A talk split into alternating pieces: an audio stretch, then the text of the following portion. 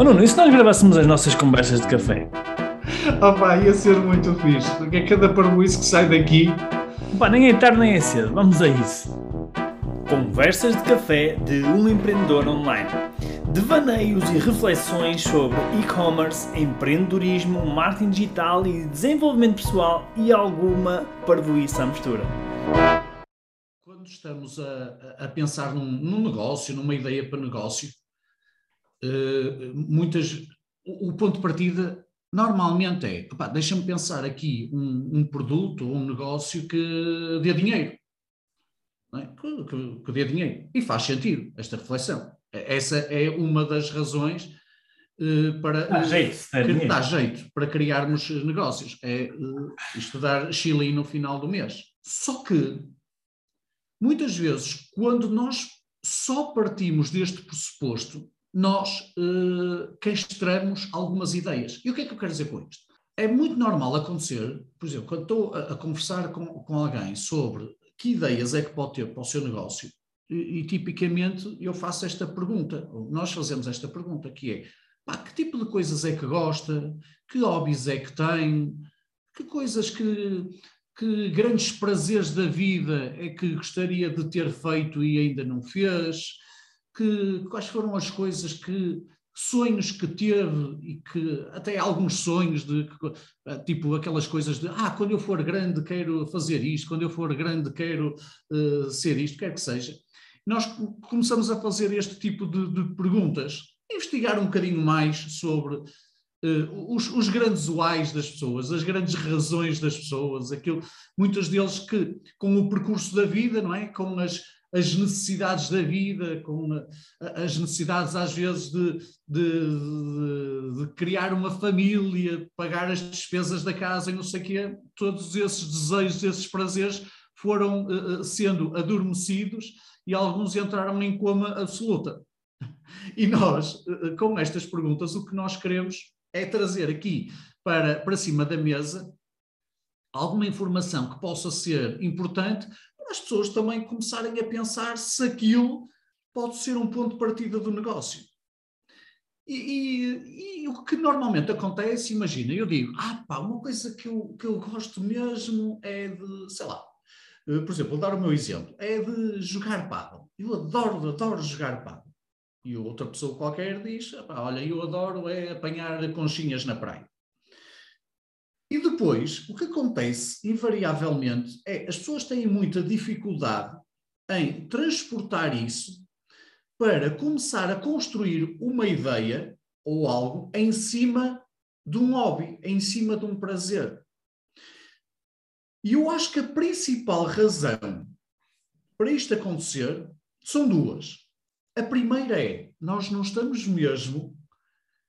Opa, isto é muito grave o que eu vou dizer é muito grave, mas é o que eu sinto. Não diz que é para isto viralizar. Uh, nós não estamos preparados para profissionalmente a nossa profissão, a nossa carreira, estar diretamente associada com os grandes prazeres da nossa vida. Muitas, pá, não sei se isto é um processo educativo ou o que é, trabalho Aliás, eu pensando nisso, penso, o trabalho parece que tem que ter uma conotação negativa, tem, tem, tem que ter eh, um fardo e não sei o quê. E, portanto, nós desde muito novos não estamos habituados a, diz, a pensar de, pá, o trabalho é mesmo aquela cena. Se tu tiveres que fazer uma coisa que gostas mesmo, isso pode ser chamado trabalho. Isso é uma coisa. A segunda coisa é, nós temos dificuldade em pensar que, principalmente, que transportando o nosso negócio para online, o meu hobby, que parece às vezes uma coisa estranha, opa, e assim muito particular, de, eu, eu, gosto muito disto, mas eu não vejo à volta muitas pessoas a gostarem disto.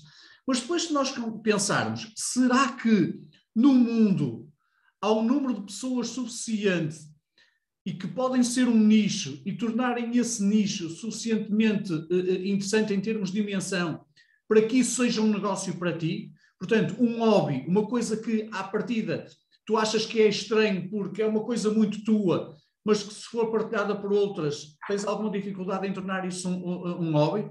Portanto, e acho que estas questões muitas vezes cortam as pernas a muitos negócios que poderiam ser promissores porque partem de um ingrediente muito fixe, que é, pá, olha, eu curto isto, eu gosto disto, isto dá-me prazer. Uhum. Sim, é verdade. Sim, é, é, isso é engraçado, esse ponto que estás a falar, que é, parece que nós estamos formatados para trabalho tem que ser uma coisa que, que é duro, que é difícil. Sangue, suor e lágrimas. Sangue, suor e lágrimas.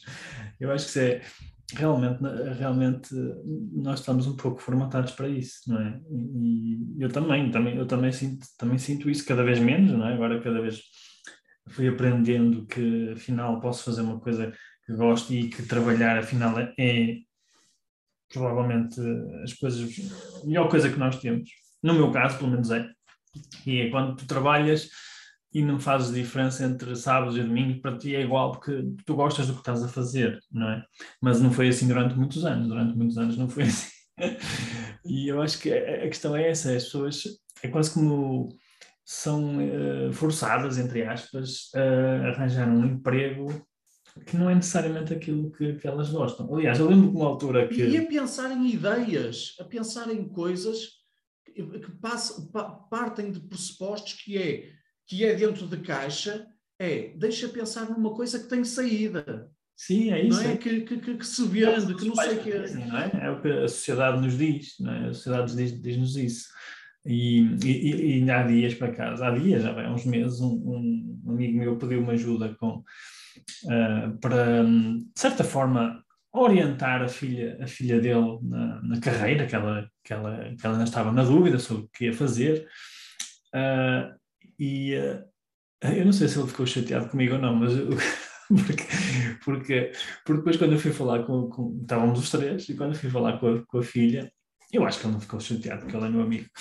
Mas quando fui falar, eu, eu, eu disse-lhe, foi qualquer coisa como, olha, um, pá, dá um ano sabático à tua filha. juro que foi, juro. E ela ficou tipo, uau, é mesmo isso. Ela tipo, estás a ver, pai, estás a ver, pai. Por acaso foi mesmo, foi mesmo verdade isto. E, ou seja, claro que eu estou a resumir, não é? Estou a resumir, mas na, na altura eu disse, Opa, se calhar o melhor a fazer é tirar um ano ou tirar uns meses para andar a experimentar coisas, viajar e ver o que é que tu gostas, ver realmente aquilo que, que te dá gozo e que te dá prazer, porque nós acabamos a, a universidade, não é? Uh, neste caso dela, ela depois não foi estudar, mas acabámos, pronto, a universidade e, uh, e depois ficamos tipo, e agora?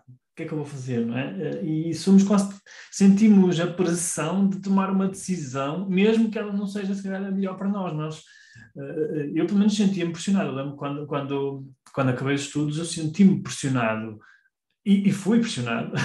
Aliás, eu, eu, fui e senti-me uh, pelos meus pais. Aliás, lembro-me do meu pai dizer: não arranjas um emprego, vou-te arranjar aqui um trabalho aqui no banco. Aqui, o vizinho é diretor do banco, vou-te arranjar lá um banco. Na, na, altura que ele disse aquilo, eu arranjei um emprego dia a seguir. Só que não foi no banco foi noutra coisa completamente Foi mesmo estratégia de fuga. Eu disse assim, não, nem pensar, eu não vou trabalhar num banco, nem pensar, ainda por mandar de fato todos os dias, não, nem pensar. Portanto, e, e, há essa pressão que a sociedade nos coloca, e eu senti na pele, acho que também tu sentiste, aliás, eu estou a dar um exemplo, aliás, já dei dois exemplos, o meu exemplo pessoal e o exemplo desta, desta, deste meu amigo, neste caso a filha dele. Uh, e, e, e, de facto, eu conheço também, eu e tu, conhecemos gente e somos, acho que, privilegiados por conhecer também muita gente que tem uma vida uh, espetacular porque trabalha naquilo que, que, elas gostam, não é? Nós temos, essa, sim, sim, sim. temos esse contacto com muita gente, mas, aliás, nós somos um bocadinho fora da curva nesse aspecto, não é? Porque nós lidamos com pessoas que realmente escolheram, uh, alguns passaram pelo, pelo, que nós passamos, não é? passaram por situações. Oh, oh, Rui, eu, eu, mas agora fazem o que gostam, realmente. Eu acho que também o nosso propósito, a nossa missão, não sei se podemos, acho que podemos chamar a, a isso, é, nós sentimos tanto o, o, o privilégio disto, que eu acho que também uh, uma das nossas fortes intenções é influenciar as pessoas que nos são próximas e que estão próximas de nós e chegar a cada vez mais pessoas, para elas se tornarem próximas de nós, para influenciarmos nesse, uh, nesse sentido, não é? Que é as pessoas não desvalorizarem, e, aqui estamos a falar também em uh, negócios online e criação de lojas e tudo mais, e não desvalorizarem os primeiros pensamentos que tenham a ver com os seus prazeres, com os seus gostos, com aquilo que realmente as preenchem. Porque isso pode ser a, a, ignição de tudo o resto. Pode ser a ignição de tudo o resto. Eu, eu acredito que acredito mesmo nisso, porque lá está, volto a dizer, conheço muita gente que, que está a fazer aquilo que eu gosto, um, mas acredito que claro que a parte financeira é importante, porque nós temos contas para pagar, não é? Mas eu acredito que quando nós dedicamos, quando nos dedicamos a algo que nós realmente gostamos e quando nós começamos a, a passar isso cá para fora, para o mundo, mesmo que a gente não tenha como intenção vender nada, uh, as coisas começam a acontecer. E há dias aconteceu uma coisa engraçada aqui, aqui em casa, que é a Vera, ela, ela é designer, não é? De formação, e ela gosta de pintar, gosta de fazer quadros. É? Já viste alguns quadros dela, não é? Sim, sim. E ela fez aquilo porque ela é, é, tipo um hobby que ela, que ela tem, é uma coisa que ela adora fazer, relaxa, ela fica relaxada, passa ali é? um, um, um, um bocado de tempo agradável, então ela faz isso quando, quando pode. Uh, e nunca foi a intenção de vender aquilo, ok? Nunca foi a intenção. Uh, só que há dias veio cá uma amiga dela, uma amiga que também é designer, por acaso, e uh, veio cá jantar e tal. Ela viu os quadros, achou, achou piada e tal. O, o, o marido dela é arquiteto também, também gostou muito. Pronto, e foram-se embora. E, e, depois ligaram a perguntar à Vera: oh, Vera, olha, nós temos aqui uma pequena lojinha no, de decoração no Instagram. Pá, eu adorava vender os teus quadros eu adorava, se tu não te importares, vender os teus quadros. Põemos aqui, ficámos com uma pequena comissão, mas pronto, mas vendemos os teus quadros. Ou seja, de repente, pelo facto dela estar a partilhar uma coisa que ela gosta muito de fazer, não é? pronto, tem jeito para isso, uh, aquilo pode se transformar num, num, rendimento. Não sei se vai ser um negócio, mas pelo menos num rendimento, sim, sim. num rendimento que ela pode tirar daquilo. Portanto, isto é um bom exemplo de como um hobby, uma coisa que nós gostamos, quando passamos cá para fora, porque ela não é muito de partilhar, não é? Mas quando começa a passar cá para fora, pode realmente transformar-se num, num, num negócio, num trabalho, não é? Oh, Rui, e o incrível disso é o objetivo principal é o hobby e um efeito colateral. Olha, por acaso até dá dinheiro. Por acaso até dá dinheiro. E não o contrário. Exatamente. Engraçado que, olha, estás a ver, começaste esta conversa, eu não fazia ideia do que é que ias falar. E tínhamos aqui um exemplo mesmo aqui à mão. mesmo aqui à mão de se vier.